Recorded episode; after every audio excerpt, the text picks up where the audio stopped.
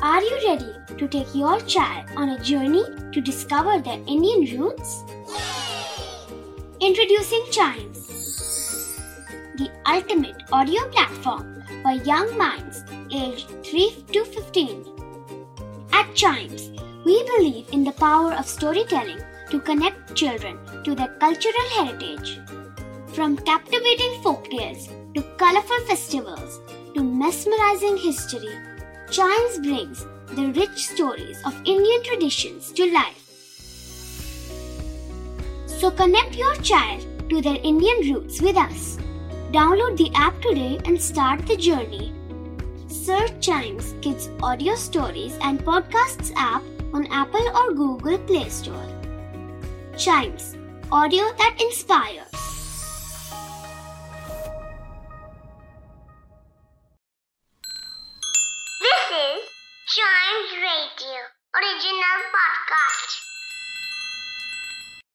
मुगल बादशाह अकबर और उनके नवरतन बीरबल के किस्से काफ़ी मशहूर हैं। आइए सुनते हैं उनका एक नया किस्सा। सबकी सोच एक जैसी। बहुत समय पहले की बात है। अकबर के दरबार की कार्यवाही चल रही थी। जब भी कोई नया प्रश्न उठता तो सभी दरबारी उत्तेजित होकर अपना पक्ष रखना शुरू कर देते। जो दूसरों से बिल्कुल अलग होता था। बादशाह दरबार में बैठे ये महसूस कर रहे थे कि सबकी राय अलग है। उन्हें आश्चर्य हुआ कि सभी एक जैसा क्यों नहीं सोच सकते। तब बादशाह अकबर ने बीरबल से पूछा बीरबल क्या तुम बता सकते हो लोगों की राय आपस में क्यों नहीं मिलती? सब अलग अलग क्यों सोचते हैं? बीरबल ने बड़ी विनम्रता से कहा महाराज हमेशा ऐसा नहीं होता है। कुछ समस्याएँ ऐसी भी होती हैं, जिन पर सभी के विचार एक समान हो सकते हैं। ये सुनकर अकबर ने दरबार की कार्यवाही समाप्त करने का हुक्म दिया और सभी दरबारियों को अपने घर लौट जाने का आदेश दिया। शाम को जब बादशाह अकबर और बीरबल बाग में टहल रहे थे तो बादशाह ने फिर वही बात का ज़िक्र किया और बीरबल से गंभीर विचार विमर्श करने लगे। तब बीरबल बाग के ही एक कोने की ओर उंगली से संकेत करते हुए बोला वहाँ उस पेड़ के निकट एक कुआँ है। वहाँ चलिए मैं कोशिश करता हूँ कि आपको समझा सकूँ कि जब कोई समस्या जनता से जुड़ी हो तो सभी एक जैसा सोचते हैं। बहुत सी ऐसी बातें हैं जिनको लेकर लोगों के विचार एक जैसे होते हैं। बादशाह अकबर ने कुछ देर कुएँ की ओर घूरते हुए देखा। फिर बोले लेकिन मैं कुछ समझा नहीं। तुम्हारे समझाने का ढंग बहुत अजीब है।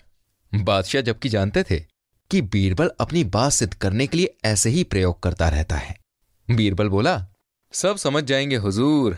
आप शाही फरमान जारी कराएँ कि पूर्णमासी के दिन नगर के हर घर से एक लोटा दूध लाकर बाग में स्थित इस कुएँ में डाला जाए। हमारा नगर बहुत बड़ा है। यदि हर घर से एक लोटा दूध इस कुएँ में पड़ेगा तो ये दूध से भर जाएगा।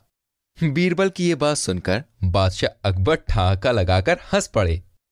फिर भी उन्होंने बीरबल के कहे अनुसार फरमान जारी कर दिया। शहर भर में मुनादी करवा दी गई कि आने वाले पूर्णमासी के दिन हर घर से एक लोटा दूध लाकर शाही बाग के कुएँ में डाला जाए। जो ऐसा नहीं करेगा, उसे बहुत सख्त सजा मिलेगी। पूर्णमासी के दिन बाग के बाहर लोगों की कतार लग गई। इस बात का विशेष ध्यान रखा जा रहा था कि हर घर से कोई ना कोई वहाँ पर ज़रूर आए। सभी के हाथों में भरे हुए बर्तन दिखाई दे रहे थे। बादशाह अकबर और बीरबल दूर बैठे ये देखकर अंदर ही अंदर मुस्कुरा रहे थे।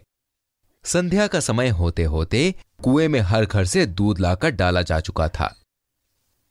जब सभी वहाँ से चले गए तो बादशाह अकबर व बीरबल कुएँ के निकट जाकर उसके अंदर झांकने लगे। भाई कुआ तो मुंडेर तक भरा हुआ था। और ये देखकर बादशाह अकबर को बेहद हैरानी हुई कि कुएँ में दूध नहीं, बल्कि पानी भरा हुआ था। और दूध का दूर दूर तक नामो निशान भी नहीं था।